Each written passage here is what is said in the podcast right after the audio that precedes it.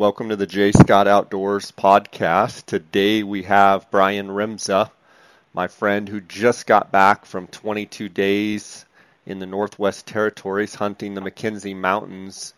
Brian was able to harvest a awesome Dall sheep and a mountain caribou, and I'm excited to have Brian here on the adventure on the podcast to talk about his adventure. We've had him on the podcast before, and um, had really good feedback from it. So Brian, let's have some fun. How you doing, man? I'm good, Jay. I'm good. Glad to be home. Uh, it was a, a, long trip, longest trip I've ever been on, and it was a great trip. Uh, just you know, everything went very well, and obviously, success helps. You know, make trips even better. But uh, everyone on the trip that was there, even guys I didn't know, were successful. So it was just a really awesome uh, adventure.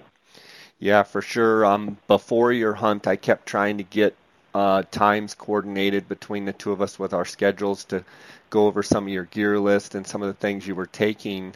Um, and we weren't able to do that, but uh, fortunately, we can talk to you now about uh, all the gear that you, you know, and all the prep and everything that you did to try and make the hunt a success, and then maybe um, what was, you know, some of the things that stood out as, you know, uh, a real positive, and then maybe some things that you would do differently now that you've, you know, gone on your first, you know, quote unquote mountain hunt, um, you know, backpacking style hunt in in in the north Northwest Territory. So it's going to be fun. Um, why don't we just start out by um, talking about, you know, how you booked your hunt with Arctic Red River how that came about, and then and then you can just dive kind of right into your travel plans and and uh, how everything unfolded.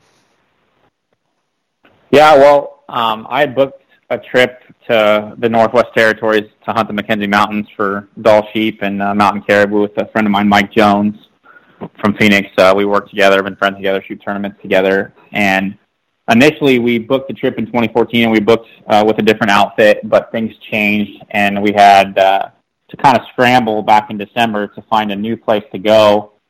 And in doing so, uh, a lot of the recommendations from some very uh, experienced mountain hunters like uh, Cam Foss and uh, some other individuals. I talked to Brendan Burns and you know got some different recommendations. Ultimately, uh, led me to Tavis Molinar with uh, Arctic Red River outfitters. And, uh, you know, looking back, that was probably just meant to be, and it was a good choice, and it really worked out well.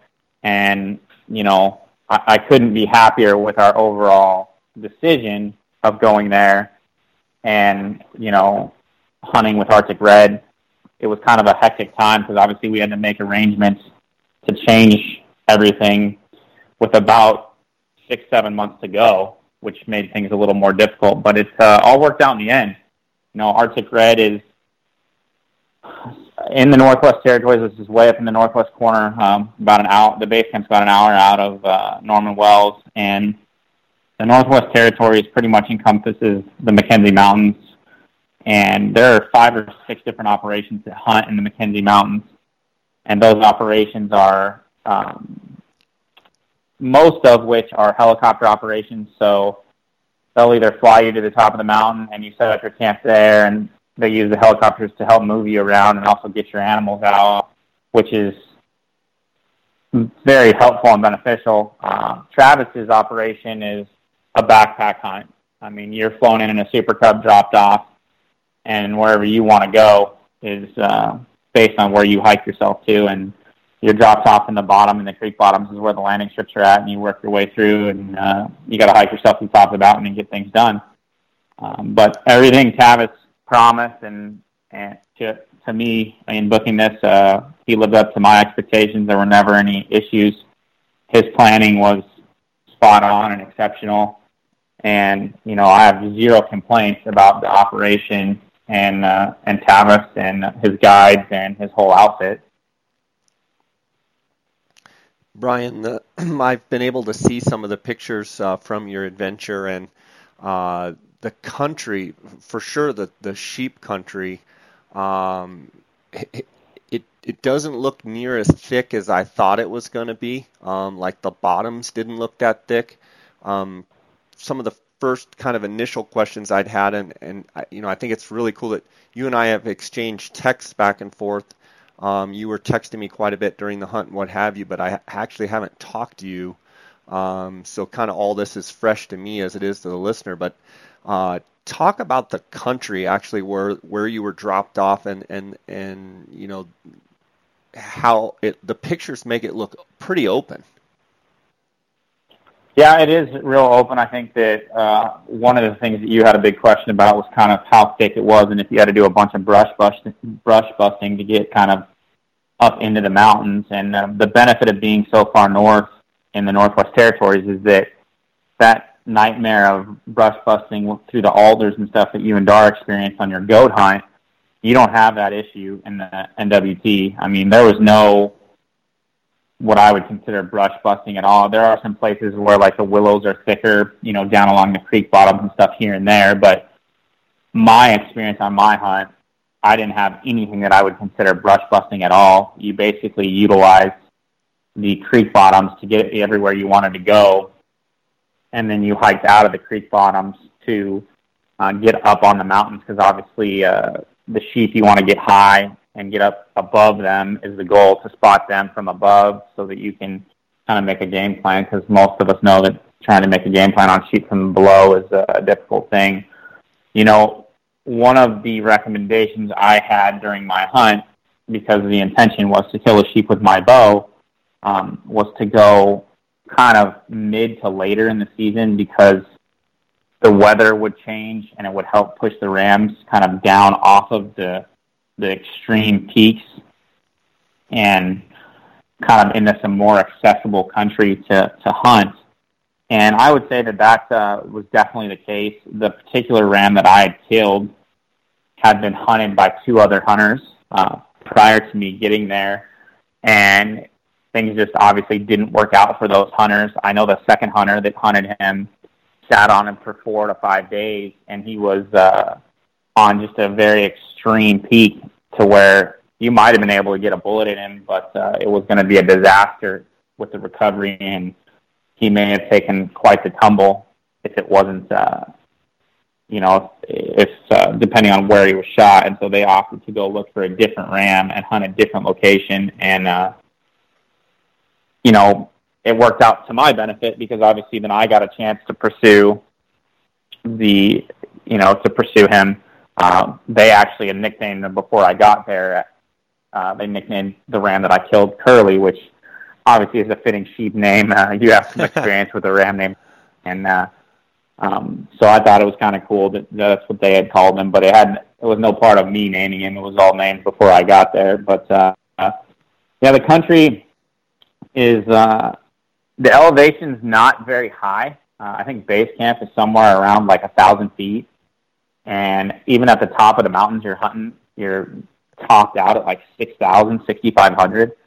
So elevation was never an issue. And I didn't even realize that kind of in my preparation. I thought the elevation would be more of an issue, but you're starting out basically at sea level. So um, elevation wasn't an issue. The country consists of, you know, pretty intense mountains that some parts of the mountains are covered with kind of like tundra type grass, and then other parts are that black shale, and you've got your cliffs. And, uh, and in order to get around up at Arctic it's there's two Super Cubs in camp, along with another plane at 206, which is a little bigger, and then there's a float plane.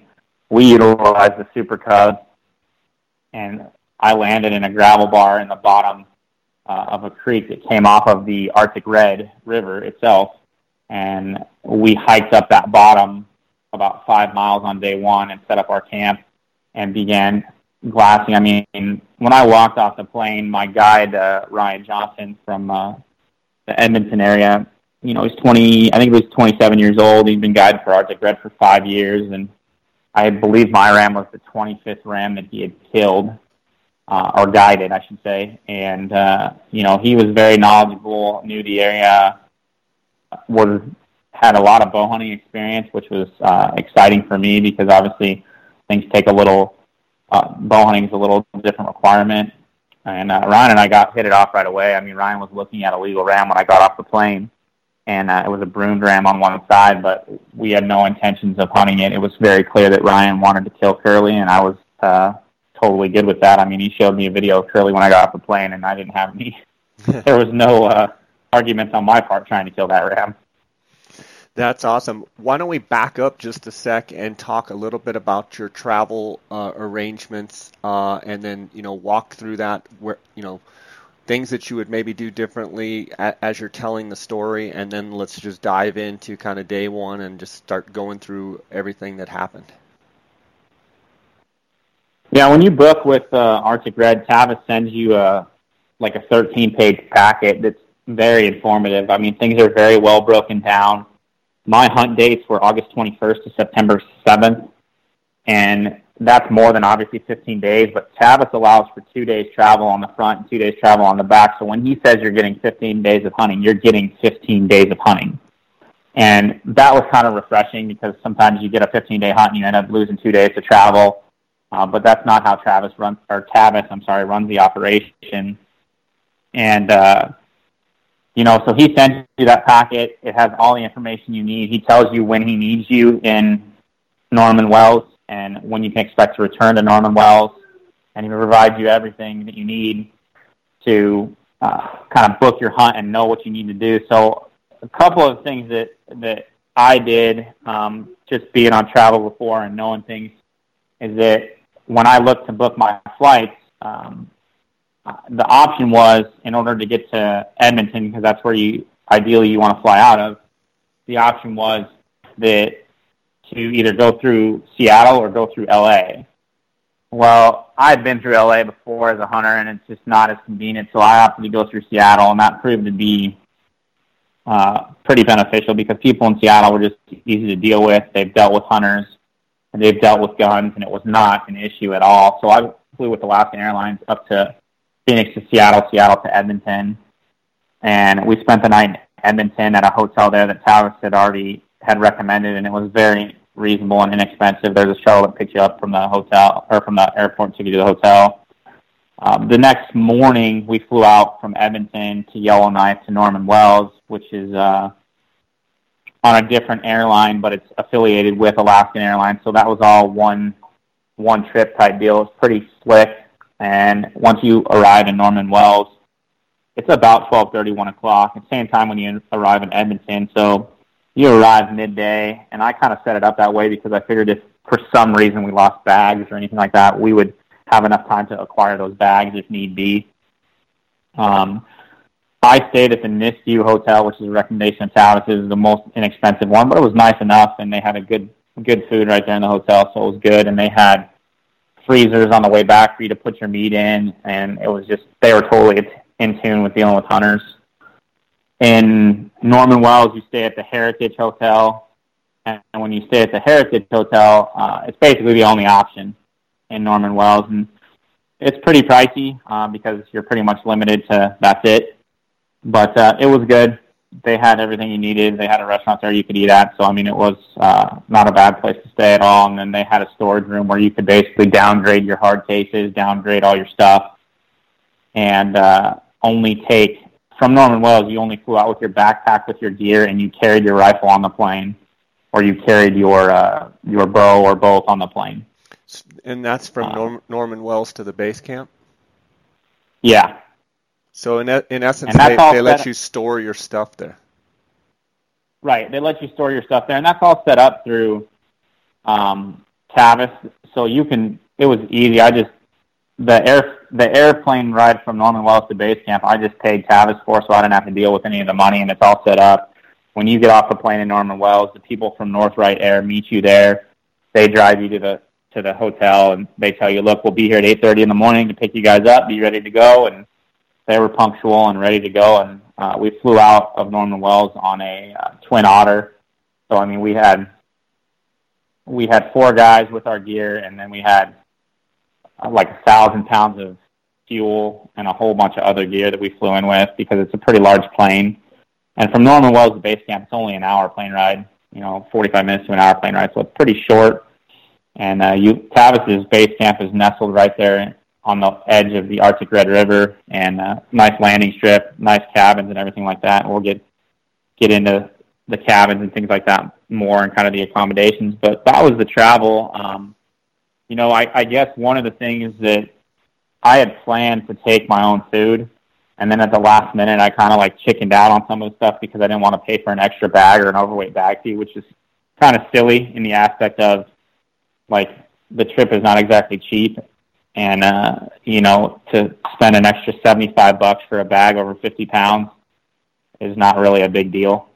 In essence, but you, it was fine. You could pack fifty pounds worth of everything you ever wanted, and and have a little bit of, you know, ha- have exactly what you want for seventy five bucks, and and you chose to not do that, and it ended up you didn't have everything you absolutely wanted. Right. It wasn't a huge issue at all. Like Tavis provided a lot of things, but for Alaskan Airlines, it's fifty bucks for an extra bag if it's under fifty pounds, and seventy five bucks for a bag that's over fifty pounds. So I mean, I didn't. I could have either taken an extra bag or I could have just overloaded one of my bags, and it wouldn't have mattered. And it was minimal. The amount of money was super minimal. And the other thing is, is that you have basically a whole. I mean, like eight to ten hours in Edmonton, and Edmonton's a huge city. So like, we actually went to Walmart and to a sporting goods store, and like, you could have purchased anything you wanted there if you didn't want to fly with it, you could have purchased it there and then just paid for an extra bag going from Edmonton to Norman Wells. Right. So, Okay. but it That's was it, it worked out fine. It was just funny. My logic and my thinking about it was kind of silly because I had all my stuff already packed and ready to go, and I just at the last second kind of decided I didn't want to pay the the extra bag fee, which was silly in the grand scheme of things because it was a very minimal amount of money when you're talking about the overall part of the hunt. Yeah, and you Um, actually put quite a bit of time into bringing, you know, figuring out all your own food. So you didn't take any of your own food. No, I took um, a bunch of my own Mountain House meals. I took like a trail mix that I had put together, and then I took a bunch of my own candy bars, and I took my own um, Clif bars, and my own coffee and my own drink, um, things of that nature. Gotcha. But what I didn't take, well, there's no real way to take cheese leaving from Phoenix, and it's 107 degrees. So I know like Jason Hairston recommends cheese squares and stuff like that, and, and I, I would have loved to have had them, but there's no real way to do that. So you'd have to buy that in Edmonton, just because the temperature in the plane. I wouldn't want to keep cheese at 100 degrees in the belly of a plane. Um, and then the other thing that I kind of gave up on was like bringing like chips or something like that. And I would have liked to have had some sort of like a salted chip or a cheese or something like that. It would have been nice to have when you were there. Um, but those are also things that you could have purchased just right there in Edmonton without any issue. Gotcha. Okay, so And um, then as far as the tra- go ahead. no, you go ahead. as far as traveling, like you always hear horror stories of people traveling. I traveled with my Studio Icon Pro 7200. I took the lid off and put it in the bag, but I had I wore my hunting boots, uh, which obviously is kind of a pain going through security. But one thing I don't want to go on a sheep hunt without is my boots. And I wore I had a pair of you know solid color hunting pants and I had a shirt, and I took my rain gear with me and my optics with me um, on my, you know, with me on the plane at all times. Like I didn't gate check it or anything. I always had it with me, and my goal there was like, if something happened or bags got lost, I knew I had enough gear to go hunting, and it wasn't an issue. Um, but it, I was glad to have it. One of the few, a couple things that I wouldn't travel with is. Uh, don't bring your trekking poles in your carry-on bag because they won't let you take them because they consider them a weapon. So make sure you check them in your checked baggage. And obviously, you can't fly with any fuel canisters, but Tavis has all that stuff to provide to you. And the other thing is, is that when you when you fly from Edmonton to Norman Wells, they were concerned about having bug spray with DEET in it. So if you have bug spray with DEET in it, it may be wise uh, maybe not to mention that. Um, because as everyone knows, bug spray with DEET is the only thing that works. And like for your hunt on the early season hunt, we didn't have any bug issues, but on your hunt in that early season, you're going to want bug, good bug spray. Right. So for the listeners uh, out there, I'm going in 2018. I believe it's July 15th through the 25th or something like that, 14th through the 24th or you know dates like that in mid-July of 18 and it's the first hunt at Arctic Red River where Brian, I believe you went on the third hunt at Arctic Red River. So you're saying uh, you didn't have bugs at all, but everyone's saying the first hunt definitely there will be bugs. Yeah, we had bugs a little bit here and there, but nothing that was required any sort of uh, bug spray or anything like that. The only time that bugs were even remotely a little bit annoying was actually in base camp because it's much lower in elevation and the weather is much warmer. Gotcha. So can you check DEET in your bag? You just don't have to mention that you have DEET. Is that what you're saying? Technically, you can't have checked DEET in your bag. So if you have it, you probably should just say you don't have it, uh, if that's the case. And then, and then the other thing. What's the option of getting DEET if for whatever reason it got confiscated or what have you? Would you ship it early ahead of time, or what would you do? Yeah, I mean that's the only way that I know of you can get it there is to ship it there ahead of time, and I don't know why it was such a concern. The other thing is, is like these were only the concerns for Canadian North, which was that's the airline that flies you from Edmonton to Norman Wells. It was they were you could you could carry on a lighter in your bag in your check in your carry on, but you couldn't have a lighter in your check bag. So I'm not sure how that works out. And then you couldn't if you had a stove like a pocket rocket or a, a Jetboil that you had used, you weren't allowed to take it with you. It had to be new and never used, which was interesting, um, to say the least. And obviously, your ammunition on the U.S. side of things, like Alaska Airlines didn't care when I flew from Phoenix to Edmonton if my ammunition was in the same container as the gun. But in Canada, they they cared about that. And then when you went through customs, they cared about it. Nobody got upset at me, but I just took it out and put it in a different bag. Gotcha. Uh, I enjoyed actually flying Alaska Air um, when Dar and I flew up to uh, Anchorage. Um, actually, the staff and such seemed really, really good, and the plane seemed uh, seemed nice. Uh, I actually enjoyed Alaska for sure. Alaska Airlines. Yeah, they were great. I mean, there was no. It was smooth, smooth sailing on the way there. Um, on the way home, everything was good. The one thing that I would advise everyone of because I didn't expect it this way, is we cleared U.S. Customs in Edmonton.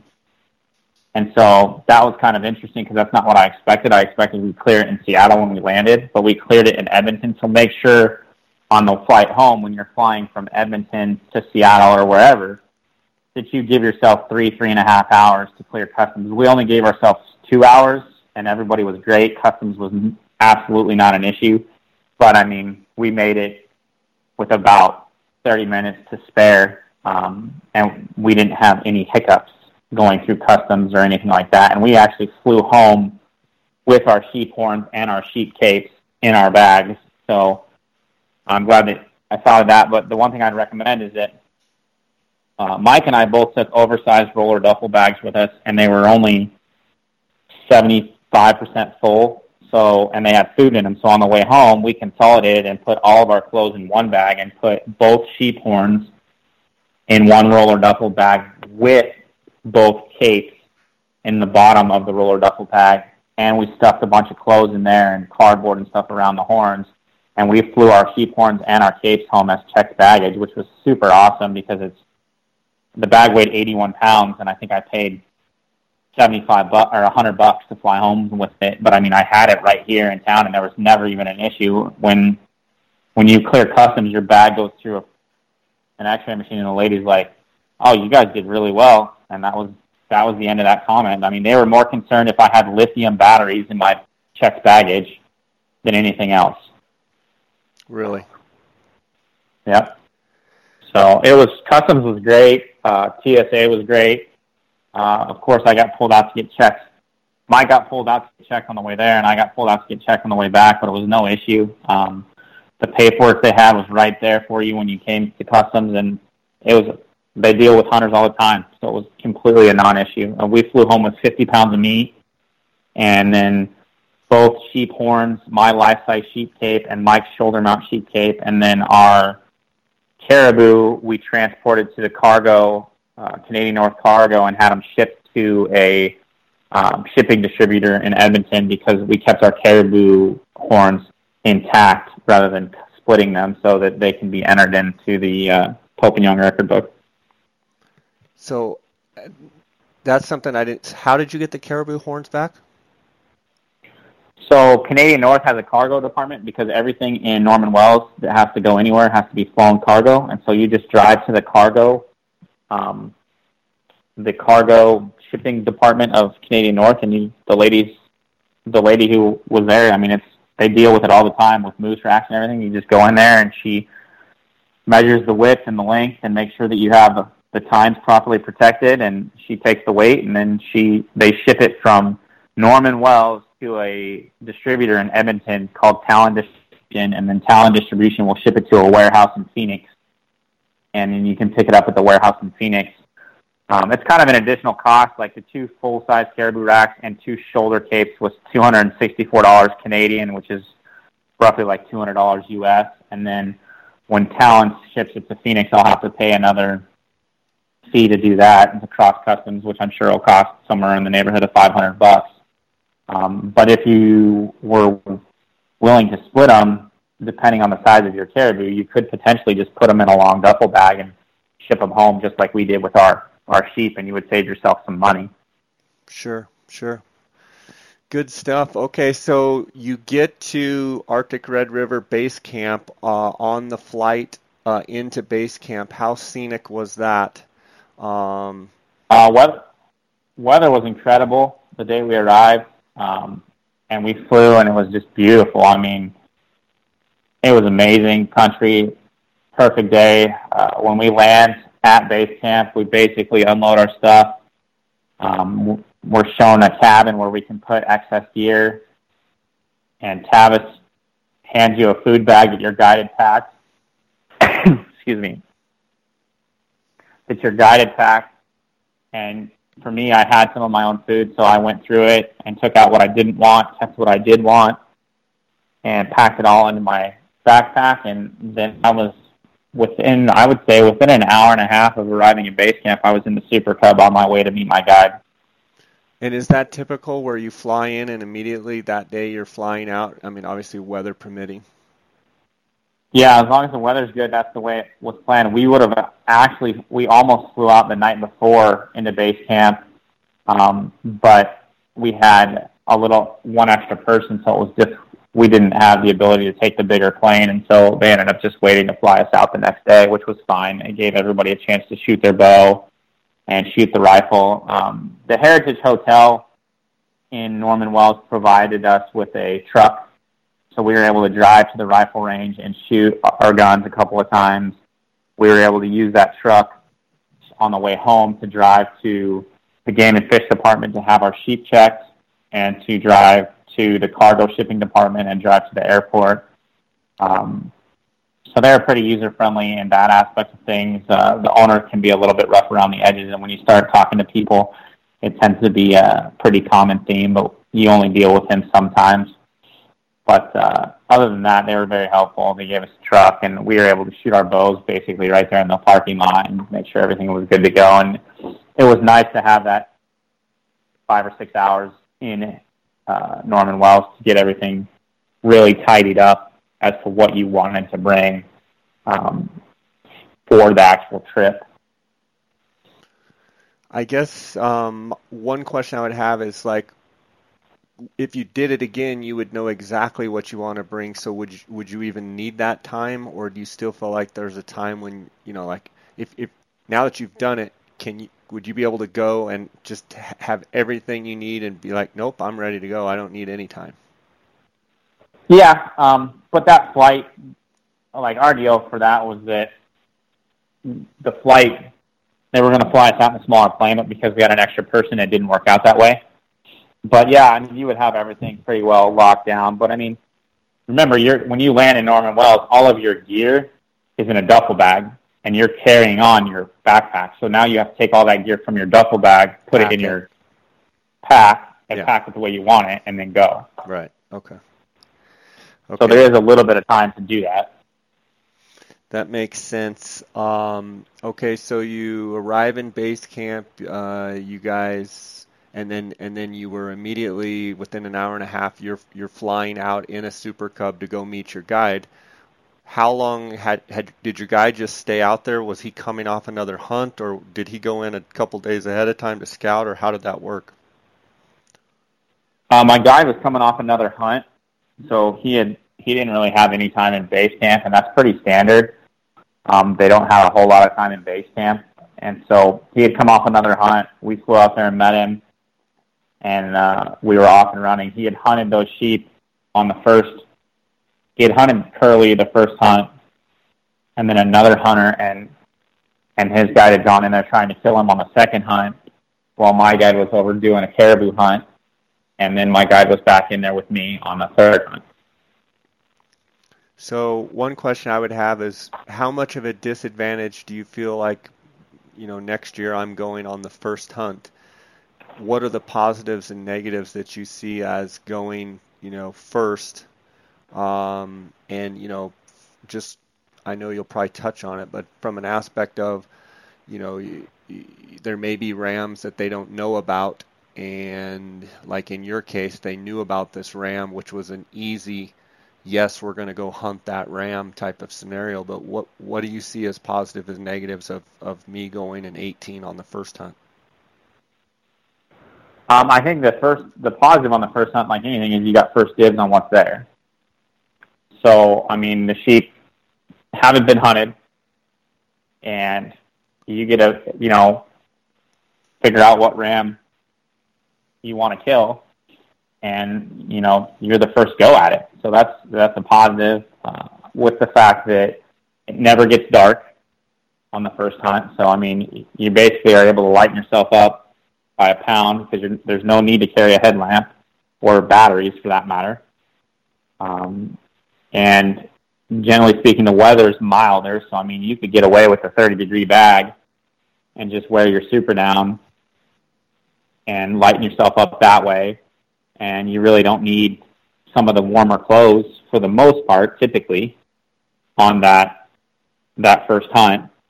Um, you're the I would say the drawback is going to be that you know you're going to be looking at country and looking for rams for the first time and you know some of the you know no one's really been in there and it's not going to have a, a they fly it and see some sheep here and there occasionally, but it's not like they're going to have a great grasp like they did online of like, hey, we know this ram is here. He's going to be somewhere in this mountain range. We just have to turn him up, which you and I have been on hunts like that before. And I mean, it's it's real easy, and it gives you some motivation when you know a big ram is there and you just got to turn them up. It gives you that motivation to go a little harder and look over the next ridge.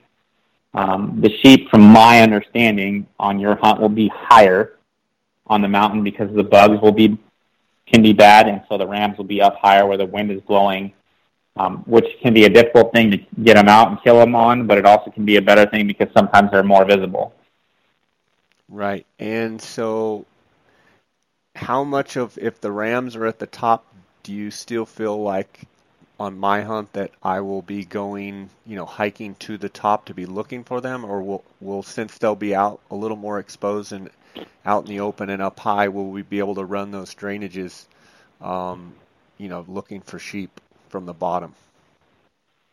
Well, I mean, I think in general, a lot of it on, on the early hunt, and I haven't been on the early hunt, so I mean, but you will run the bottoms and look for the sheep and glass up, but you're also going to be going up and glassing down onto the sheep and things of that nature.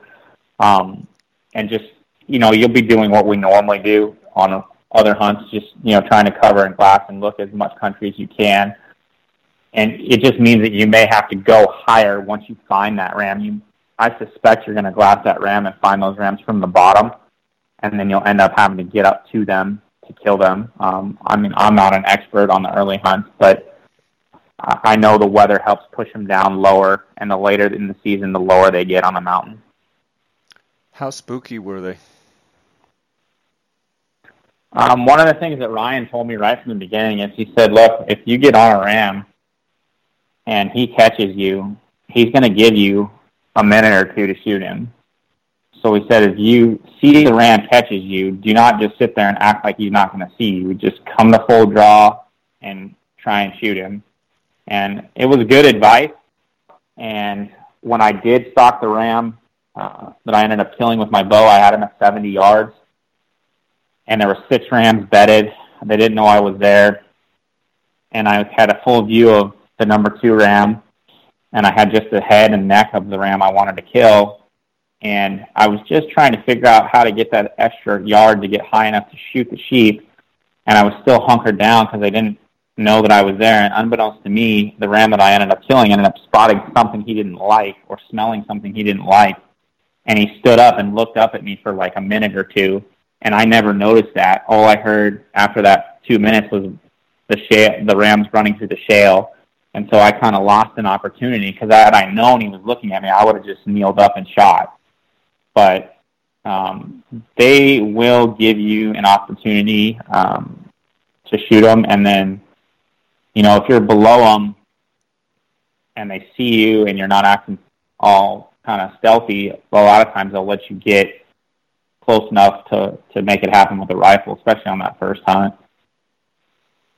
How were they compared to some of the desert or some of the Rockies that you and I have been around together, and and real similar to that in that you know if you're if they see you and you act like you don't care that they're there, they don't really care. Um, you start like you said, acting stealthy through the brush and stuff, then they get a little little more curious.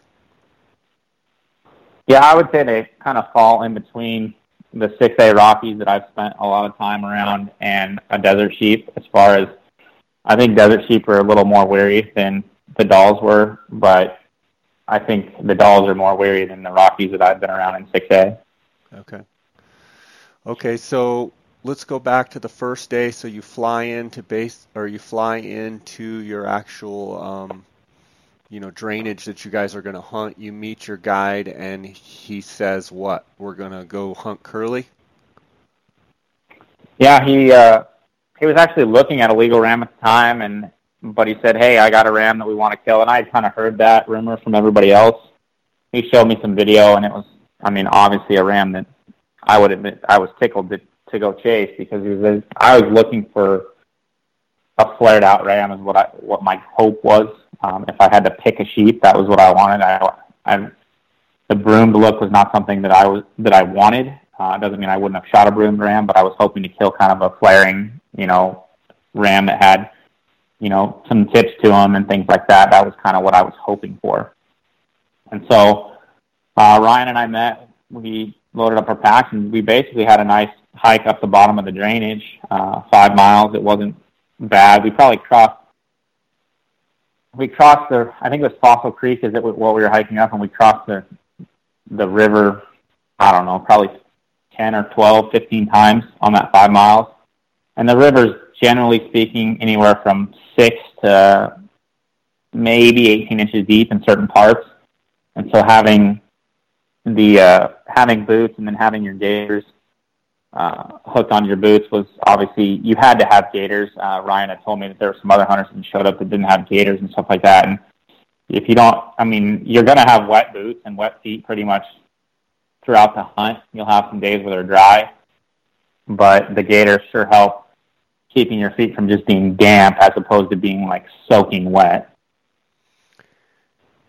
Would you do anything with your creek crossings different knowing what you yeah um yeah i would i would make sure even if you have synthetic or leather boots to treat them uh, before you go like right before you go with uh, boot oil and any other waterproofing solution that you'd like i would make sure to treat my gaiters with some sort of a waterproofing solution whether it be camp dry or something like that and then i would bring like a little bungee cord or a Velcro strap that I can put around my gaiters um, on my boot. So like about mid gaiter, where just below the top of my boot, I would velcro or like put that little strap on there, and I'd keep, just keep those straps either on my gaiters all the time, or I'd keep them on my trekking poles or something like that, just to kind of help that water from coming up from the bottom and getting toward those boots. But I mean, it's not a must-have. If you have the gaiters,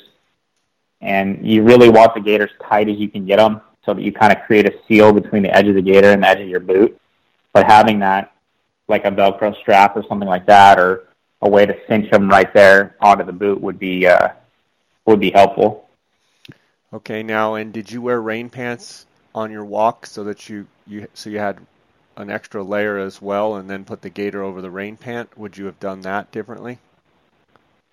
Um, I didn't wear my rain pants on the initial day in, and I don't think it was a huge issue. Um, I know we did wear rain pants on different days, and um, you could have easily worn just the rain pants and not even worn any any other pants on the hike in because the weather was nice enough, and it probably wouldn't have hurt anything.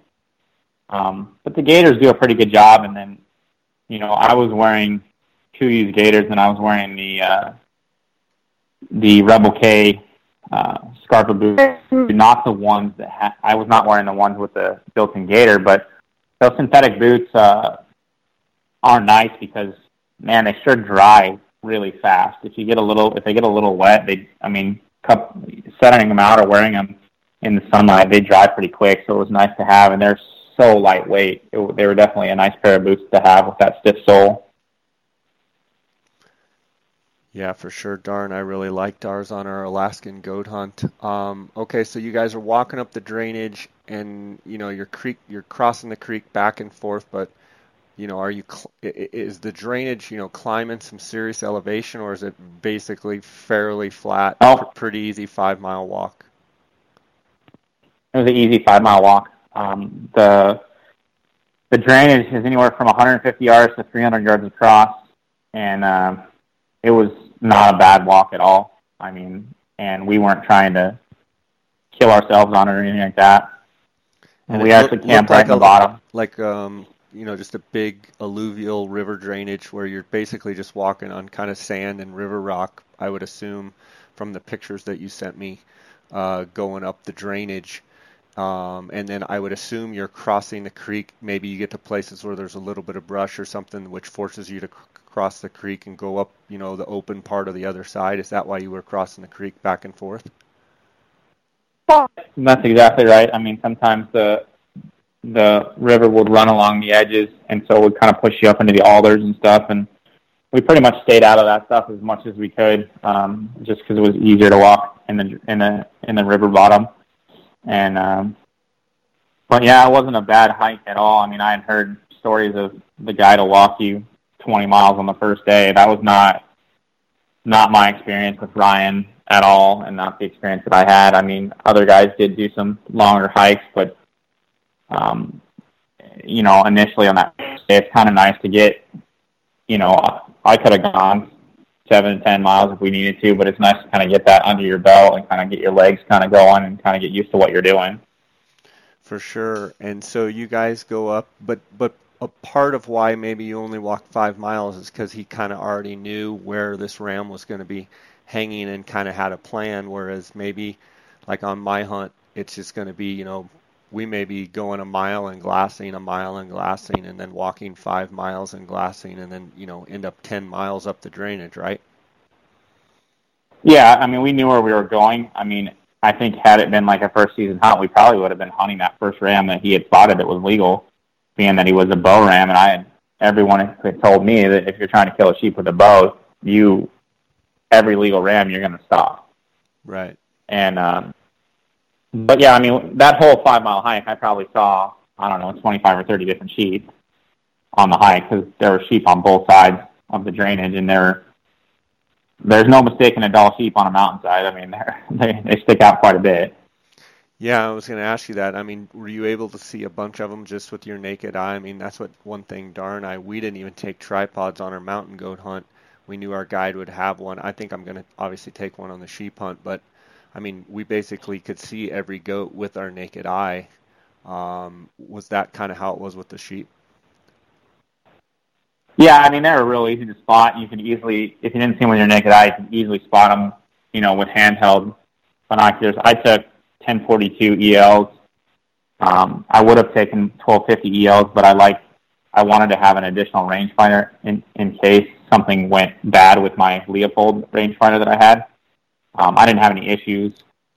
Initially, I did take my tripod no matter what, even for my binoculars. And initially, I did not take my spotting scope. But after killing my caribou, uh, when they flew in to get my meat and my horns, I had to bring my spotting scope back, and I carried it the rest of the trip, and I was happy to have it. Um, and I will say that, you know, if your gear is, if your optics are better than your guide, your guide will be more than willing to carry that stuff with you. Typically, uh, my guide had the exact same binoculars I did, and he had the exact same spotting scope that I did, so it didn't matter. That's good stuff. So you guys are walking up. You're going to set camp, and now you're you're primarily archery hunting. At this point, I, I believe you don't even have the rifle with you, um, and you're you have a mountain caribou and Dall sheep. And was your initial plan just to shoot a caribou if you saw one in an opportune place and focus on sheep hunting, or talk a little bit about your strategy of of what you guys were trying to do? Uh, well, Ryan agreed because I was bringing a 30 because I had a 30 caliber rifle that he would carry my gun. And so rather than carry his gun, he carried my gun. So I had the rifle there the whole time. Um, but my strategy was all I cared about was killing a sheep. Uh, if I killed a caribou, it was going to be an opportunity thing, or I would have already killed my sheep, and so I was going to go hunt caribou. So I had the tag. I didn't really intend. I mean, I didn't one way or the other, my goal was to kill sheep. I didn't have to kill a caribou. But uh, as it turned out, we got to camp. It was probably, I don't know, five or six o'clock. We glassed around and hung out and talked and kind of talked about expectations and, you know, just kind of, I guess, kind of sized each other up, figured out where we were at. And we got along great. And we were both, you know, very similar, like-minded individuals. Um, and Ryan said, you know, hey, we'll get up at eight o'clock in the morning, and uh, we'll start our hunt from there. And I was like, okay. So we went to bed. It doesn't get it didn't get dark till like eleven thirty, but it was getting light at like four four thirty in the morning. And so I slept and then woke up at like I don't know six thirty. Was kind of excited, so I got out of the tent and was glassing around, looking at different rams, looking at sheep, and uh, just kind of having a good time. And Ryan was kind of getting ready in his tent and stirring a little bit, and uh,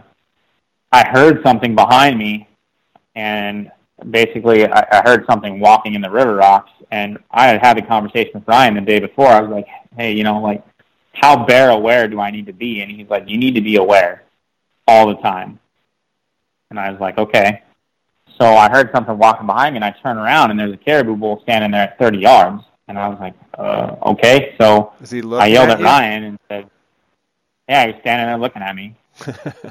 and uh, so I, I, I yelled at Ryan, and he's like, you know, he's, what? And I was like, there's a pretty good caribou bull out here. I need you to tell me if he's big enough to shoot.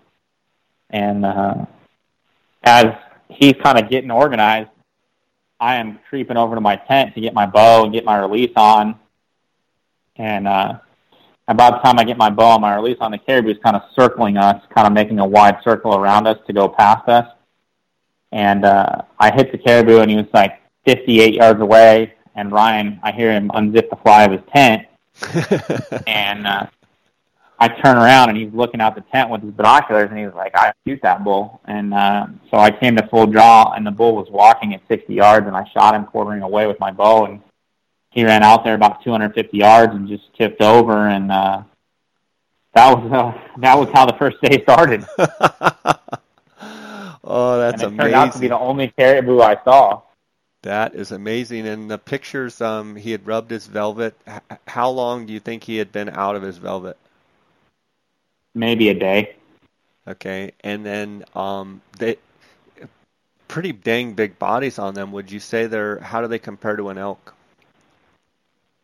uh, smaller than an elk but bigger than a mule deer. Um, and you know, once you kill something, you got to get it out.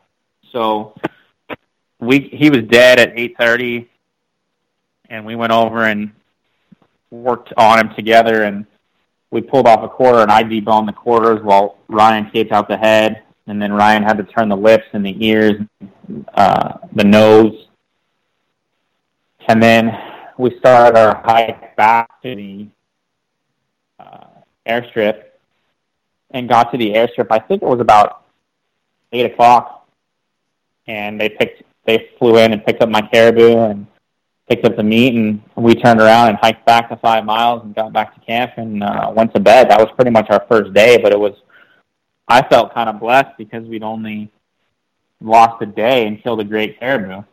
Right. So that left you with 14 days to hunt sheep. So when you guys went back to the airstrip, you Ryan, you guys must have already called in and said, "Hey, come, you know, make a pickup," right? You didn't wait till you got to the strip and then call. No, once we had the once Ryan had the cape taken care of for the lips and ears and everything and turned, he called and said, "Hey, uh, we'll be at the airstrip at eight or whatever," and they showed up. Literally, like we unloaded our packs and the airplane landed, and we gave them the stuff and off they went. Nice. And so, that's when they brought me my spotting scope back, which was nice to have. Cool. So you were able to say, now you know you're going to be just sheep hunting, so bring me my spotting scope. Right. Okay, so now you and, go back and you go to sleep, and so now you have basically you didn't hardly waste any time. You just burned one day. You've got a great caribou down, and you've got 14 days to hunt sheep.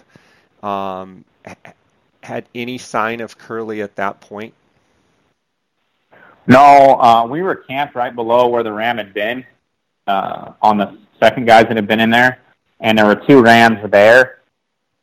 You know, they when I they were like a thousand yards from us, and those rams didn't have him Curly with him, and so the next morning we went up on top, and basically we hiked up this big long ridge and got up on the top of the main ridge line of the uh, mountain range and right as we topped out, the weather rolled in and we were fogged in. Sometimes we couldn't see 25 yards. And we kind of weathered it out. We were getting kind of rained on all day. Um, and we hung out there for, I don't know, five or six hours. And finally it was like, I don't think this is going to lift.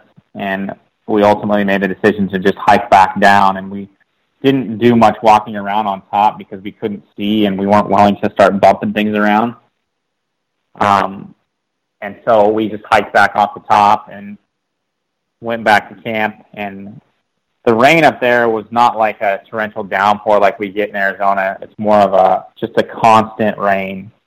You know, you're not getting hammered with just big drenchers, but you're just constantly getting rained on. Right. Kind of kind of a annoying rain because it never stops. Right. And so once we got hiked back down to camp. The next day was kind of a bust because the weather socked us in. I mean, the, the clouds were all over and it was raining all day. And uh, on those hunts where you have that much time, you expect to lose some days to rain, and you really don't want to. Um, the guides really are hesitant to go out on just a nasty weather day because you just don't need to. And when you're out in those nasty weather days, you're getting soaked, you're getting wet, and there's no there's no really way to dry things out. So we just spent that whole third day in the tent.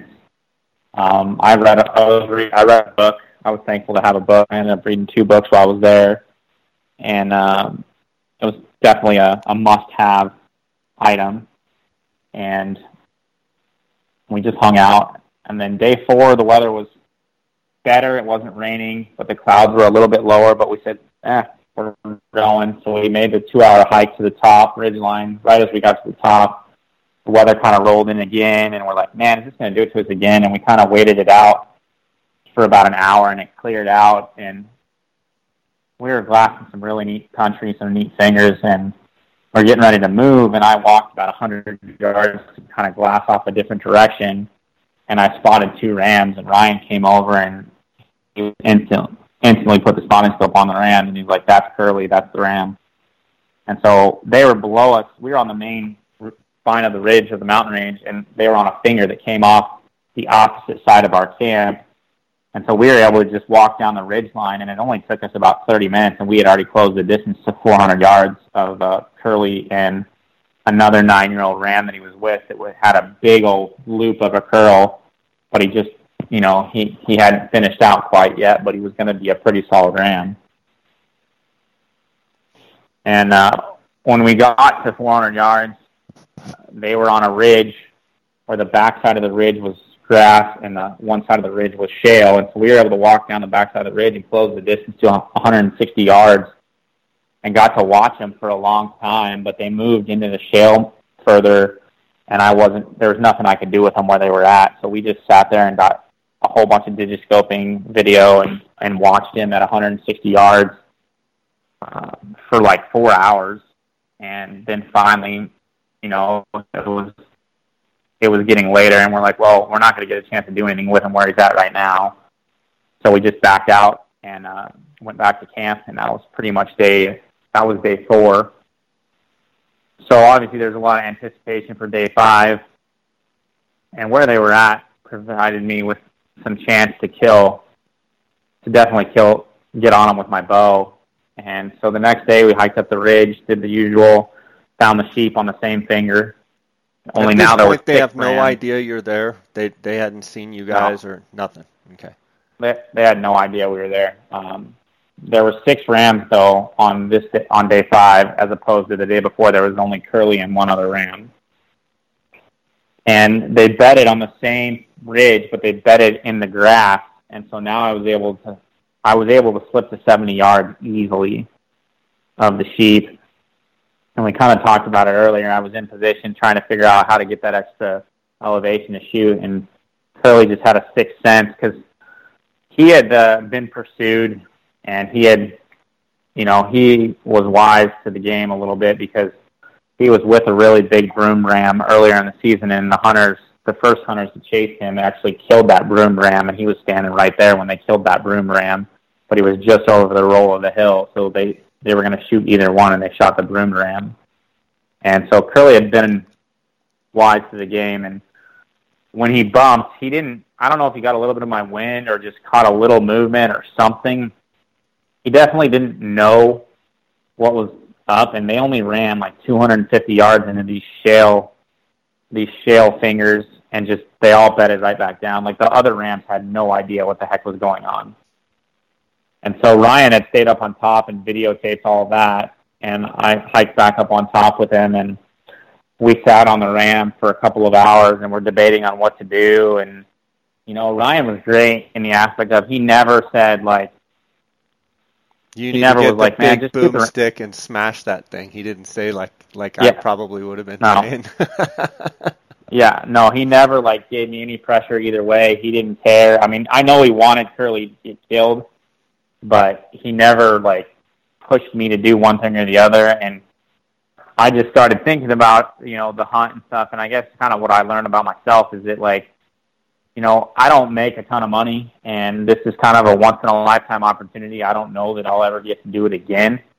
And so what I learned kind of is that if I'm not willing to go home without a sheep, which I wasn't, then there's really no point in taking a bow um, unless you're willing to go home without a ram. And I was not willing to do that.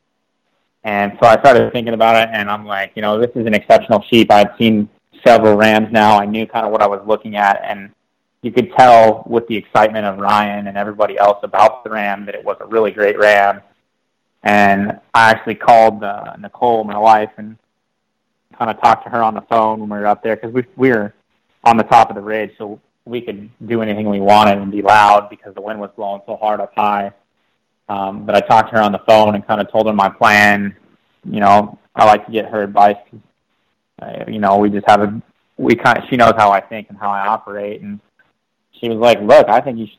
I think you should kill him with a gun. I, if you're going to be happy, and I mean, he's as good as ram as you say. I mean, I don't, you know, you definitely want to kill a ram, so I think you should do it. And so that was kind of the decision there. And uh, once the decision was made, it was basically we snuck into, snuck out to the edge, and uh, I set up the 300 short mag. I used the the lid of my pack that had a bunch of jackets in it as a rest, and uh, I set up on them and I dry fired a couple times just to make sure I was comfortable, and then uh, I made sure Ryan was rolling video, and you know he was laying in his bed all by himself, and I I made a really good shot, and he just rolled out of his bed, rolled about 500 yards down the shale slide, and uh, that was it, man. That was kind of the the the Dall sheep, uh, the end of Curly. It finally put him down, and Ryan was ecstatic to uh, to finally be able to put his hands on the ram.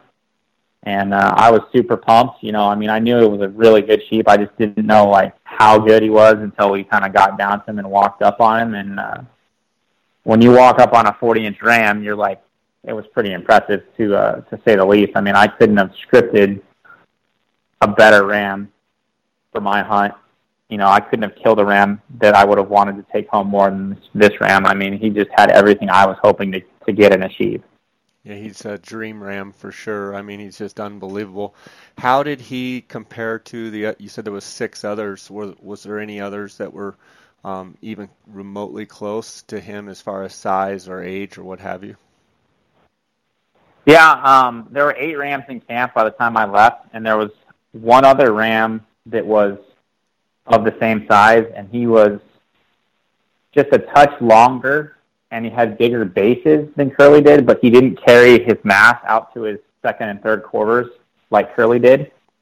So he got me a little bit on the bases. Um, the length was pretty comparable. I mean, you know, like a, within a half inch, but uh, Curly kind of surpassed him out on the uh, on the second and third quarter mass measurements. But uh, the the other ram, this other ram was super impressive looking because Curly has like a what I would call a soccer ball size curl, and this rim had a basketball size curl, so it was really cool to look at. Mm-hmm. Um, but uh, and I, there were two rams in camp. Go ahead. I was mainly go ahead. There was two rams in camp, but the, go back to the question of when you decided to shoot Curly. I think he was with six other rams. How did he compare to those rams? Uh, the nine-year-old ram, which was the number two ram with Curly, was he's going to be a good ram next year. Um, but Curly, there was no question what ram was better um, when you got to look at him. And Curly was definitely the bigger of the of the two rams. That nine-year-old ram is going to be something impressive come next year, uh, depending on how he puts what he grows and what he pushes out to. But he's going to be a ram that really has some potential to be a big one. Cool. Cool. And then you were talking about as far as the rams that were in camp, um, Curly stacked up really nice. There was one other ram that was had a similar look, but Curly carried more mass throughout the horn, and we've talked about that a lot on this podcast about when we when we talk about sheep and field judging. Um, I have no experience with thin horns, but um, we're talking big horns. You know, carrying that mass throughout the horn uh, is hugely important. Um, and if you have rams that have the same size bases um, you know, the very next thing you look for is is he carrying that mass throughout the whole horn? And um, your ram's just an unbelievable ram, uh, just a dream ram. To be honest with you, uh, I don't think you could even drawn one up that, I mean, even better than the one you shot.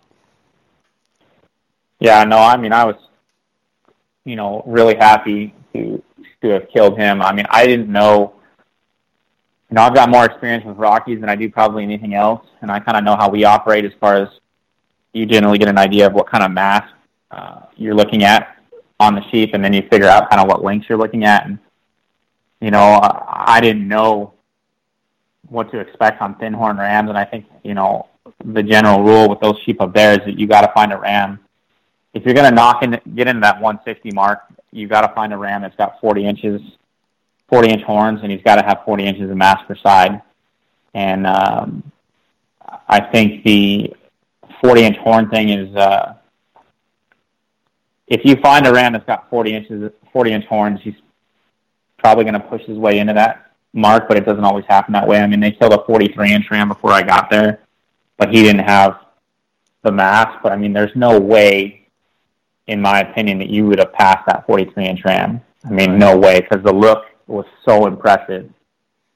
And, you know, of all the eight Rams that we killed, there were two in the 160s, four in the 150s, and I would say upper, you know, mid to upper 150s, and then there were two Rams in the upper 140s.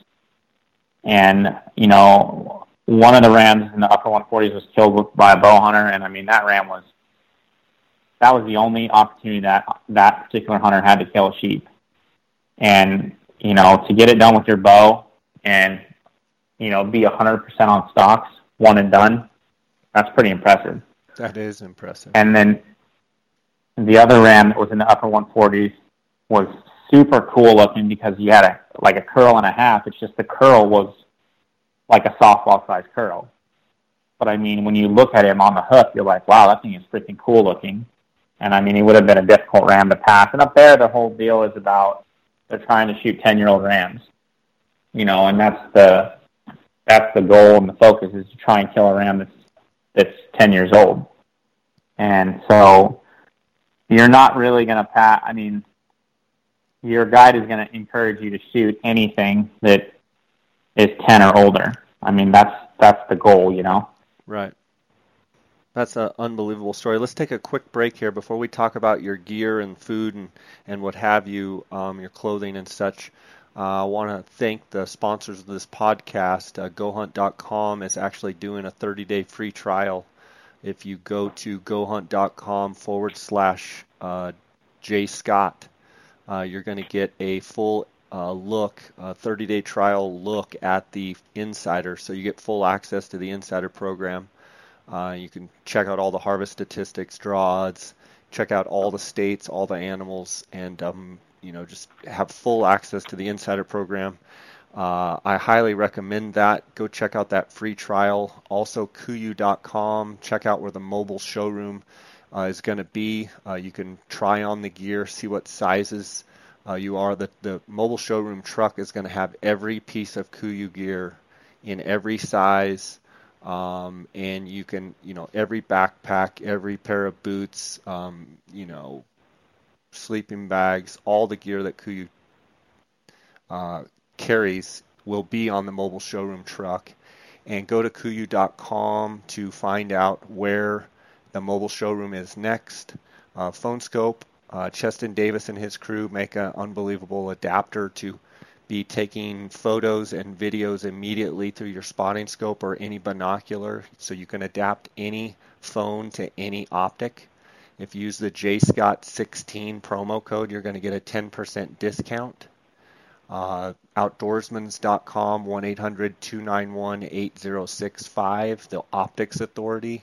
If you use the JScott promo code, you're going to get a 10% discount there uh, give Cody and the guys that call it the Outdoorsmans and um, t- tell them that you listen to the podcast, and that will get you a 10% discount. I want to thank those sponsors.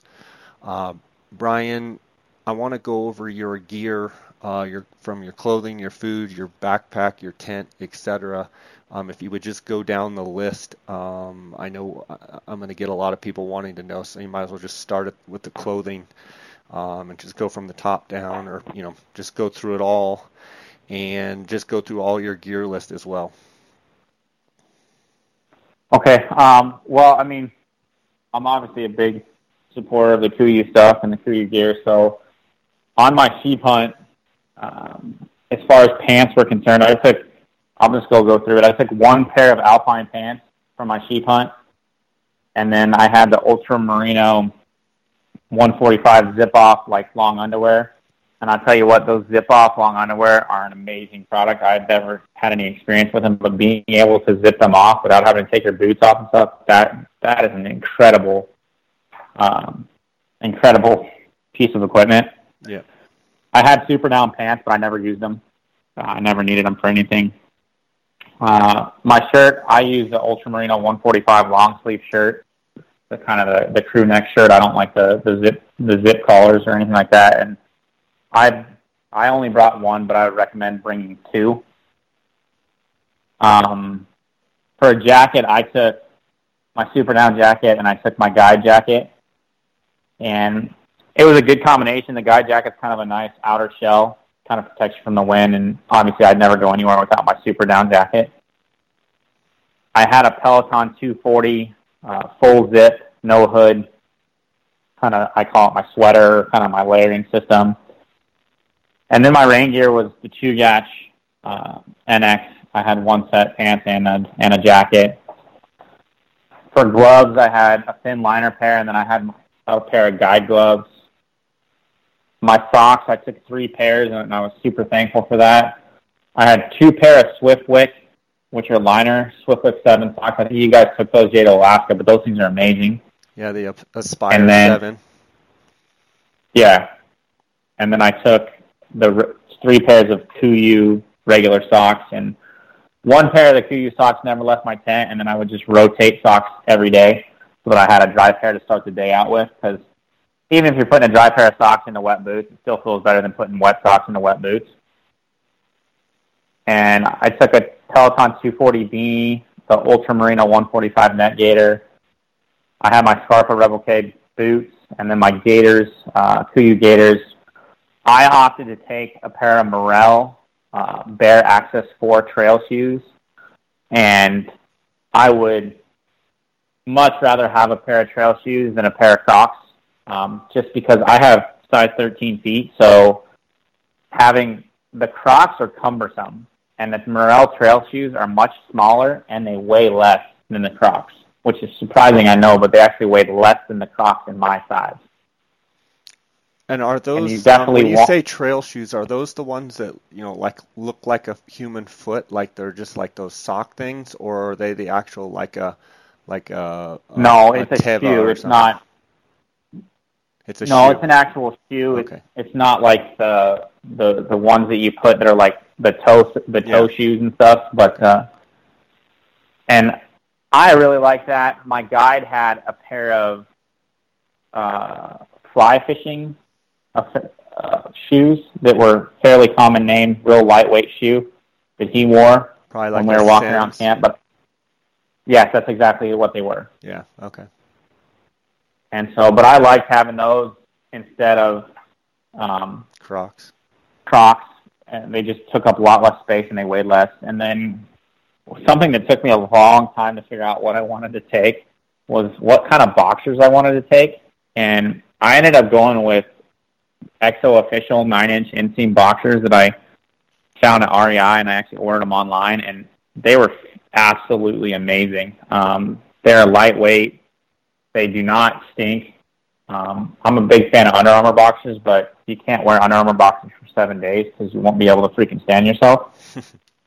and those ExOfficio boxers were incredible. I tried, you know, the First Lite uh, red, red, red something, Red Desert boxers or something like that, and I just didn't like the way they fit because I want like a compression pant boxer and I want the longer inseam so you don't have to worry about any like chafing or anything on the inside of your legs.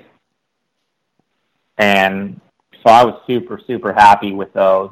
And that was my that's my overall clothing that I took. Um, couple things that I would I'll touch on right now that I would recommend that I might have done differently is I might have just taken a Yukon rain jacket and gotten rid of my guide jacket and my Chugach rain jacket and potentially my Peloton 240 because that Yukon rain jacket is like four ounces more than the guide jacket. And if I can get rid of the guide jacket and the Chugach rain jacket, then I'm saving weight. Yeah. And that Yukon jacket's pretty uh, pretty stout when it comes to dealing with the rain and things like that. So that might have been something that I would look into doing. Um, I never, I rarely wore that Peloton 240. So I mean, if I could cut out three articles of clothing in exchange for one, uh, you definitely got to have some sort of a shell to protect from the wind and stuff because the wind definitely gets ripping and you know might be something that I would look into doing differently. But that would you know, that's just it's kind of a personal preference, and having some knowledge of what I've done before, that would be something I would look at. Yeah, I mean, coming from Arizona, it was 110, 15 degrees all summer. It's kind of hard to, you know, you, you're trying to grasp what kind of temperature. I'm sure you were making sure you wanted to be warm, but I think you probably ended up realizing that on that sheep hunt portion of your hunt, it, you know, you were moving quite a bit, and you know, you can you can you can leave quite a bit of stuff at home and and you do just fine without it. Yeah, no, and I mean, I think it would have been a good trade off, and I would have liked to have had that kind of more the sturdier rain, uh, sturdier rain uh, rain jacket than uh, the Chugach one that I have. The Chugach worked fine, but I mean, if if you're sitting there for four hours getting beat down in the rain, you know, over time, everything's going to lose some of its ability to repel water, and you're going to end up wet to some extent. Um, the other thing that I would have brought is that I would have brought a uh, a heavier set of waterproof gloves, like the Yukon Pro gloves potentially. The guy gloves were good and they did pretty well, but once they got wet, you know, it kind of sucks to have wet hands. And so I would have maybe just brought the Yukon Pro gloves and maybe a really lightweight pair to uh, maneuver around in just to keep my hands, you know, warm. But it ultimately wasn't a huge issue. It's just something I would look at. Okay, what about the rest of um, the gear? You know, so I'll go into my gear. A couple of things that I think are really important to note is that one thing that you're not, no one really tells you, and it, did, it didn't say in the gear list, is that you're going to be given five pounds of salt to carry. So you got to factor that in to your pack weight. So, like when I got there, I got basically a Nalgene bottle full of salt, and it's your responsibility to carry that in. Now, you don't necessarily have to carry it every day with you, but you've got to carry it in the camp so that in the event you kill something and it takes three or four days to get in there, you you have a way to salt your hide. Now, we never used the salt because we were able to get a plane in within 24 hours of killing an animal. Um, but definitely something to factor in because five pounds added to your pack weight is quite a bit. The the gear things that for me that that were absolutely couldn't go without is like Leukotape was incredible. Um, there's no need for you to carry most anything of that nature if you have Leukotape, in my opinion. Did you pre-tape? Um, was not something. Did you pre-tape or did you just tape as you go? I didn't pre-tape anything. I only taped my left heel on the third day because I had a little bit of a warm spot, and that was the only thing I taped. Um, but my guide from being in the in there for like 50 days and losing weight and stuff, his hip belt was starting to rub and raw on his hips, and so we taped up his hip on the one side, and it helped him, you know, solve that problem. And I mean, I don't know why people ever even buy moleskin anymore because I'll never carry moleskin anymore as long as I got leukotape. I would carry an entire roll of leukotape up there, and the minute you feel a hot spot, or if you're prone to blisters, just pre-tape your heels and pre-tape wherever and move on. I mean, that stuff lasted easily seven, eight days, no problem, and it solved my solved any problem you could have. I didn't have major issues. But I mean, to me, if there's one piece of gear that's super critical, having that leukotape is uh, was worth its weight in gold. Yeah, I, I second that for sure. I pre-taped. Uh, Justin Schaefer recommended pre-taping, and um, it's just great stuff. I mean, it's it's fantastic stuff. What else you got, Rims? Yeah.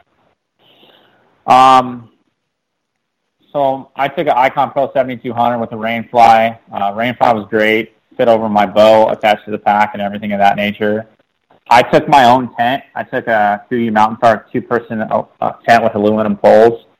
Um, I was I would recommend everyone take their own tent if that's what they're comfortable with because you know Tavis provides he was providing KUIU uh, Mountain Star two-person tents, but you don't know what kind of care the hunter right before you took of that, and neither does Tavis.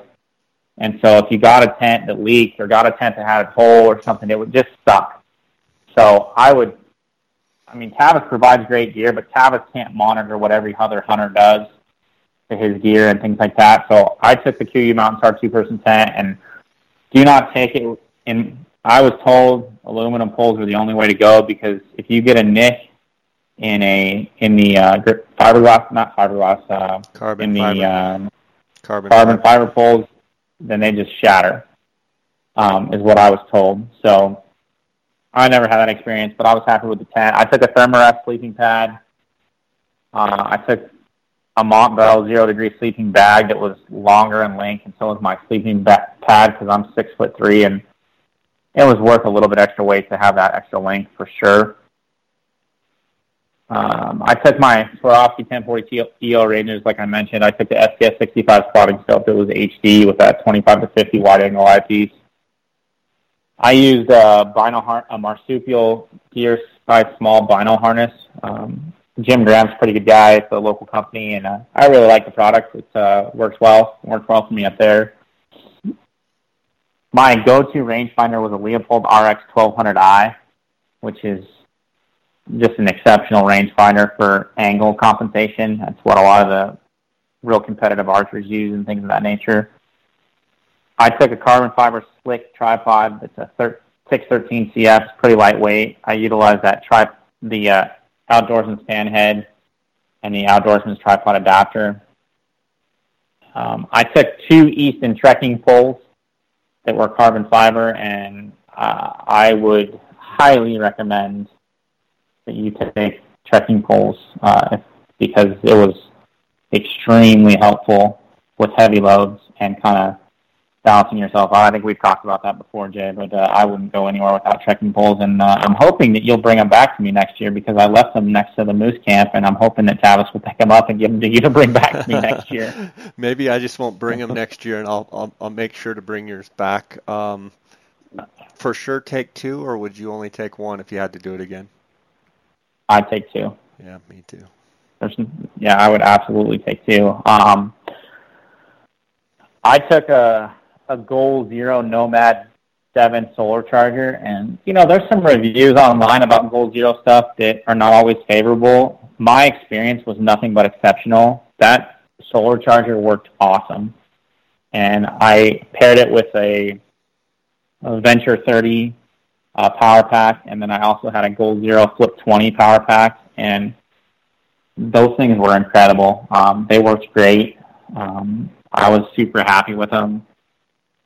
I took two headlamps. Probably really get away with one. I took a Petzl Actik and a Petzl React. Uh, the Actik operates off lithium batteries, and the React operates off a rechargeable. I'm favorable toward taking a headlamp that uses batteries. Um, if you can find one, preferably that has a rechargeable battery and will take batteries, that would be my favor. But I just, I don't want to have to recharge a headlamp if something happens. I'd like to just be able to throw batteries in it. And I never had to change the batteries in my headlamp the whole time I was there. And the night I killed my sheep, I probably ran it for, I don't know, eight or nine hours. Um, I took a Canon G9X uh, camera with the time times up adapter setup, and it was incredible. I use a satellite, uh, Iridium Go satellite uh, device, basically converts your iPhone into a sat phone, allows you to text with it. Um, a little bit heavy, maybe slightly heavier than a than a sat phone, but I don't. I'm not sure that it is. And then I also brought my iPhone 7 in a life-proof case with the uh, Phone Skope, outdoorsman's Phone Skope adapter. I had downloaded all the maps for where I was going to be on my iPhone 7, and I use that as a GPS. And having that life-proof case on it means you didn't have to worry about it getting wet or anything of that nature. How was the topo maps? Um, h- how useful was that? I hardly used them, but they were super accurate, and they did everything I needed them to do. Okay. And then I took six AAA lithium batteries for my solely for my headlamp and then I had uh, I had two zip or three zip dry bags, one large, two small, and then three roll top dry bags from Kuiu. They're Kuiu ones, two medium, one small. I opted for a two liter platypus bladder, which was more than enough because you pair that with a one liter Nalgene, you got your three liters, and that was fine. Did you purify um, your water or just drink it right out of the streams? No, I didn't purify anything. I even drank I drank lake water for seven days when I was moose hunting, and I was fine. Didn't taste as good as the stream water, but it was fine. Was there any fish? Um, was there any fish in the streams or in the lake? Yeah, there was Arctic char in the in the streams, and then there was Arctic char and grayling in the lakes. Like right by your sheep camp, there were Arctic char. Like you could catch them. Yeah. No way. Yep. And then when I went to moose camp on the lake, I we should have taken a fishing pole because we would have caught a bunch of fish. Really? Um, I took a titanium cup, a GSI Outdoors titanium cup that you can put right on your pocket rocket, and it holds all your stuff inside of it. Um, I took a Thermarest butt pad. If I was going to do things differently, I would have t- my Thermarest butt pad was like 12 inches by 12 inches, and I would take a Thermarest butt pad that was like 24 inches by 24 inches because you want it with you all the time. Because if you're raining and you have to sit out on the tundra, the grass, you don't want to freaking sit, you know, and get your butt all wet. And then you also use it as kind of a doormat in and out of your tent. And so I would take one that's bigger than normal. And in the event that you get stuck out all night, you can at least give you some insulation from the ground and sit on that. A uh, couple of things that I wish I had.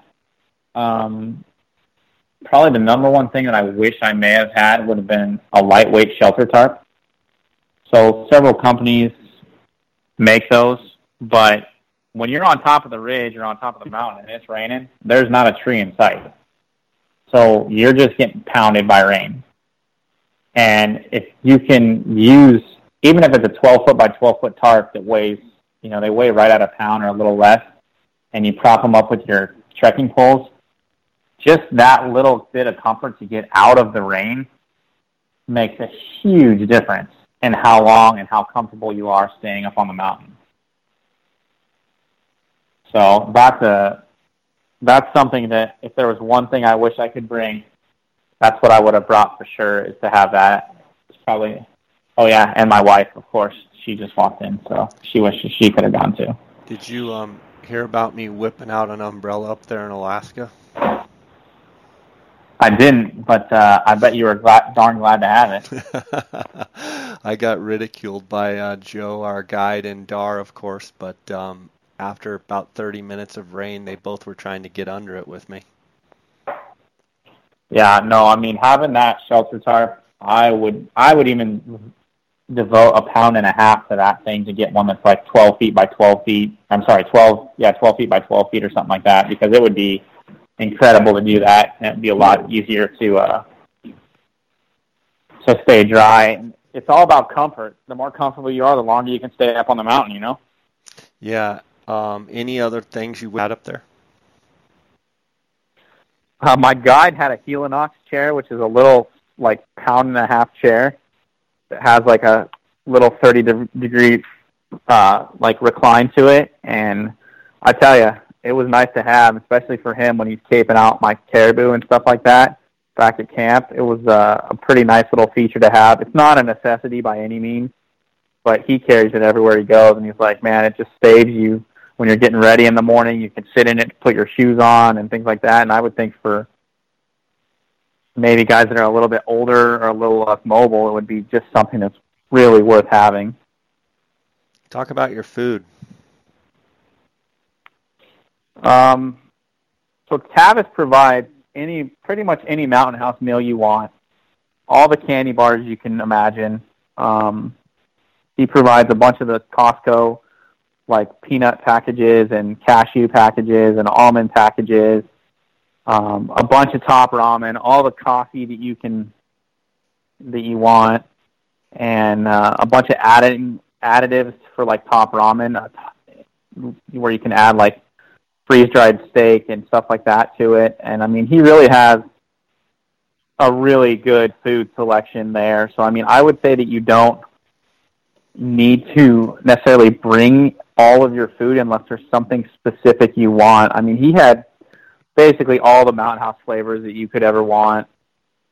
Um, he had, you know, just a lot of the food that you would want. So what I ended up doing and eating was I had breakfast was two oatmeal packets, with, and I would mix in a packet of, of Justin's peanut butter. Um, bring in those little individual packets of peanut butter if it's something you like, or almond butter, or whatever. I would definitely bring those because that was not something that would be the norm to be provided. Um, I had a breakfast skillet every once in a while for for lunch, or I mean for breakfast. I brought brought some of those on my own. I like those. But Tavis had I breakfast. like those skillets. Yeah, Tavis had the breakfast like eggs and stuff, but the skillets are nice because they have kind of a good mixture of stuff. Yeah. Um, and then that would pretty much consist that and coffee. I took tra- I like Trader Joe's instant coffee. It's freeze dried coffee and it already has um, cream and sugar mixed in it. To me, it's a million times better than the Starbucks stuff, um, just taste wise. And two packets is enough for a great cup of coffee. But uh, Tavis provides, you know, cappuccino mix and all sorts of stuff. It's really good too. Lunch pretty much consisted of Clif bars, candy bars. Um, I had made Costco trail mix, and I mixed in a whole bag of peanut M and M's with two servings of Costco trail mix for every day. And uh, top ramen, you know, top ramen surprisingly is has like 500 calories in it. Actually contains nine grams of protein and uh, is actually pretty uh, pretty good. And when it's a cold day outside, the broth is just tasty, and then you know provides some uh, good you know food for you, and it it's lightweight and easy to pack around. Um, dinner was a Mountain House, and it followed with a candy bar, and then I took Wilderness Athlete Hydrate and Recover at least one packet a day, and then I took uh, Propel packets. So I like the Propel packets, and I took two of those every day with me, and I would fill my Nalgene bottle with Propel, and then my my regular bladder would have just straight water in it.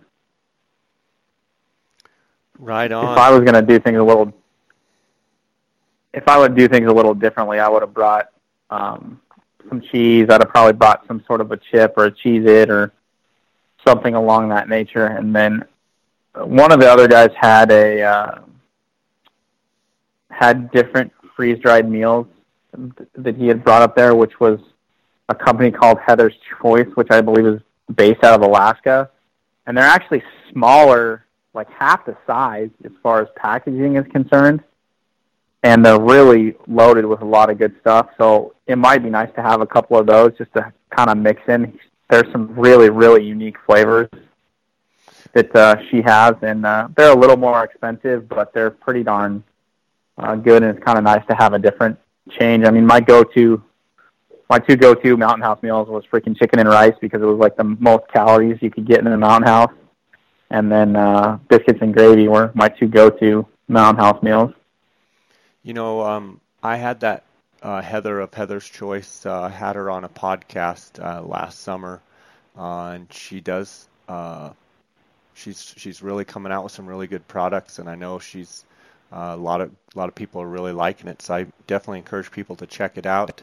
Um, she seemed like a really cool cat, and um, okay, so we've covered the food, we've covered the gear, um, unbelievable hunt. So then now you've got your Dall sheep down, you've got a mountain caribou down and then it was kind of like you kind of decided that you might want to go check out some moose. Tell me about that uh, briefly. Well, you know, I was back in camp on the evening of day six, and I had a 15 day hunt, and I was there with, you know, another guy, and so I mean, I wasn't going anywhere, and uh, Mike was still hunting, and I was going to go help Mike, but Mike was a day's hike from his uh, from an airstrip, and you know, I just didn't want to mess up whatever him and his guide had going. You know, sometimes a third person can kind of help or kind of hurt the situation, and I didn't want to impact whatever he had going with his guide. And so, I had talked to Tavis and said, "Hey, you know." Initially, I asked him if I could get another caribou tag, and he's like, "Well, you can only you can only kill one caribou." And I was like, "Well, what about a moose tag?" And he's like, "Well, moose doesn't open till September 1st, and I was like, yeah, that'll still give me six days to hunt moose. And so we worked it out to where I could go hunt moose and uh, spent six days looking at moose and seeing a lot of moose and, you know, saw one moose that I probably would have been willing to uh, put an arrow in, but uh, ultimately the moose was like three miles from where we could get the plane to, and uh, I wasn't packing a freaking, I wasn't packing 800 pounds of animal three miles across the tundra. It just wasn't, uh, was not going to happen. Were they calling and at all? So we, we just no, um, I did hear uh, a female moose calling to her calf, but they were just their rut pretty much coincides with our elk rut. Gotcha. So I would say they were just in the midst of rubbing off the velvet, and they're hot and heavy by about the 15th of September, and so they were just starting to get kind of get frisky with it, and uh, you know, I didn't have to shoot a moose, but it was nice to go look at moose and look at some different things and kind of have that opportunity. And Tavis was cool about it. And, uh, you know, we were only eight miles from the main camp, and we could actually glass the main camp every day. And we saw seven to eight moose a day. Just you know, we were waiting for one to get himself in a position close to the the lake so that we could actually make it happen, and uh, it just never worked out, which was okay. I mean, I already had a super successful hunt. I wasn't disappointed at all not to shoot a moose. And you saw uh, Travis and Brad Weist in the airport where coming back because we had them on the podcast and they were doing a 21 day hunt where they were doing Dall sheep, uh, mountain caribou, and a moose hunt. Where'd you see those guys? Yeah, I saw them actually. I saw them at base camp because the flight that they came in on is the flight that I took out.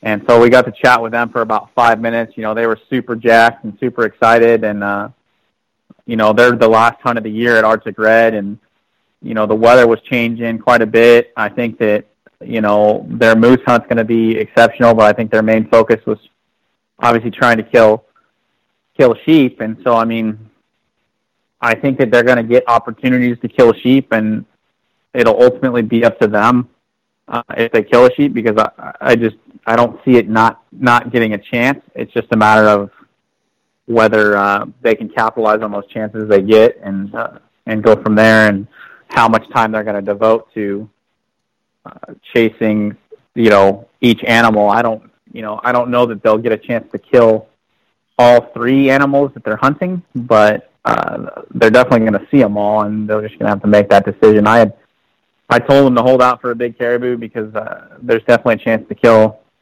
a giant caribou up there. I mean, one of them that came into camp was like 450, uh, which was an absolute slob of a caribou. And so, I mean, they definitely have some chances to do some really cool things with that. But uh, they were excited and they were ready to go. And the weather had been pretty good the last couple of days before they got there. So I think they were going to have some decent weather days. Good. Good. And uh, Jonesy, he, he got a sheep and a caribou both, right?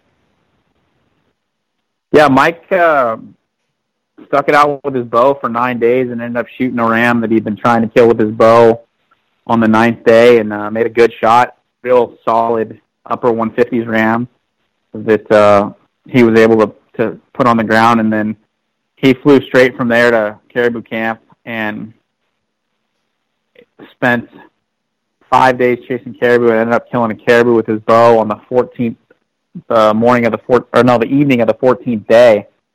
So he he spent one night in base camp, and it was basically the night of the 14th day. I mean, he was he he busted his tail and worked hard and uh, got his money's worth. there's a couple, yeah, there's a couple pictures of him when he has his sheep on his pack and his entire camp on his pack, and I mean, I swear the pack is twice as tall as he is. Wow. Well, that's awesome. Well, it sounds like both you guys had a phenomenal time, and uh, sounds like you had great, great adventure there at Arctic Red. Um, and I haven't talked to Jonesy, but uh, I'm I'm even more pumped now about my hunt uh, coming up in 18 after after hearing all this. Yeah, no, I would. Uh, uh, you're going to have a good hunt. I would. One of the things I didn't tell you, but I would you should probably just take two rifles with you because it's the same cost whether you check one or two. Um, with customs, it's the same permit fee for two guns, and you can just leave one of the guns in camp just in case you had some sort of an issue. Um, and there's a couple other little things that you could do, but uh, that's one of the things that jumped out at me because both guns were in my name, so we only had to pay one fee, and it was like 25 bucks to uh, to get get the gun permit from the customs in Canada and it was it would be worth having two just in case you had a gun problem because you're gonna your guide guns are typically pistol grip shotguns with buckshot and stuff like that or an iron sight you know 300 you know 300 win mag or a 4570 or something like that. Just they're mainly bear guns you know? Yeah speaking of bears how many did you see? I saw seven.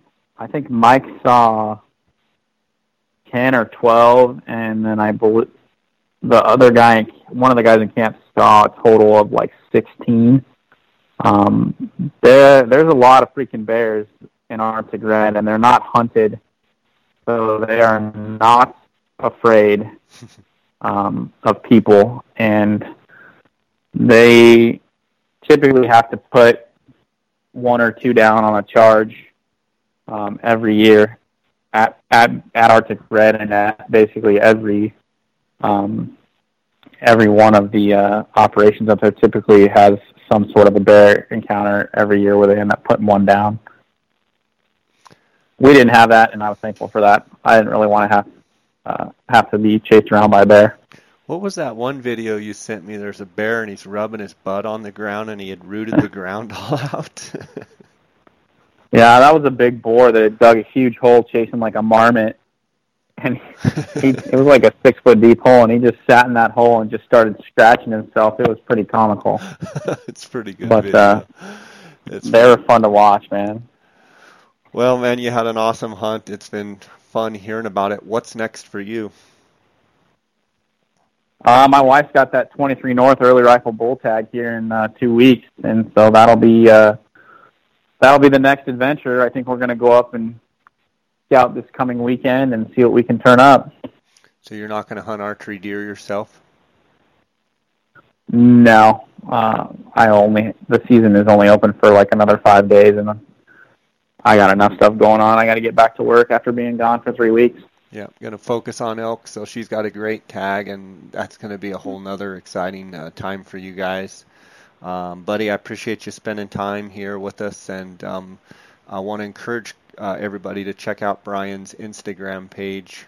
Um, and what is it, Brian.Rimza? What's your page? Uh, Instagram's just B Rimza. B Rimza. Um, and I'm going to also feature some pictures that Brian sent me on my Instagram page to kind of promote this podcast. And uh, yeah, just uh, um, congratulate you on an unbelievable uh, trip and two great trophies. And that that Dall sheep is, uh, you know, if you're only going to go one time Dall sheep hunting and you shoot a ram like that, I mean, that's just it's unbelievable. That's three quarters of your slam. So, I mean, really. Uh, you just have a stone sheep and you'll have shot the grand slam, which is a f- phenomenal accomplishment of someone, uh, you know, you're not very old. Yeah, I don't know that when or if a stone will be in my cards, but maybe if with a little luck, it'll uh, I'll find a way to make it happen. I'm sure you will. Well, uh, buddy, awesome uh, having you on. God bless you, and uh, until we see you next time, just keep uh, keep hammering out there, okay? All right, sounds good. Thanks, Jay. All right, buddy. Bye.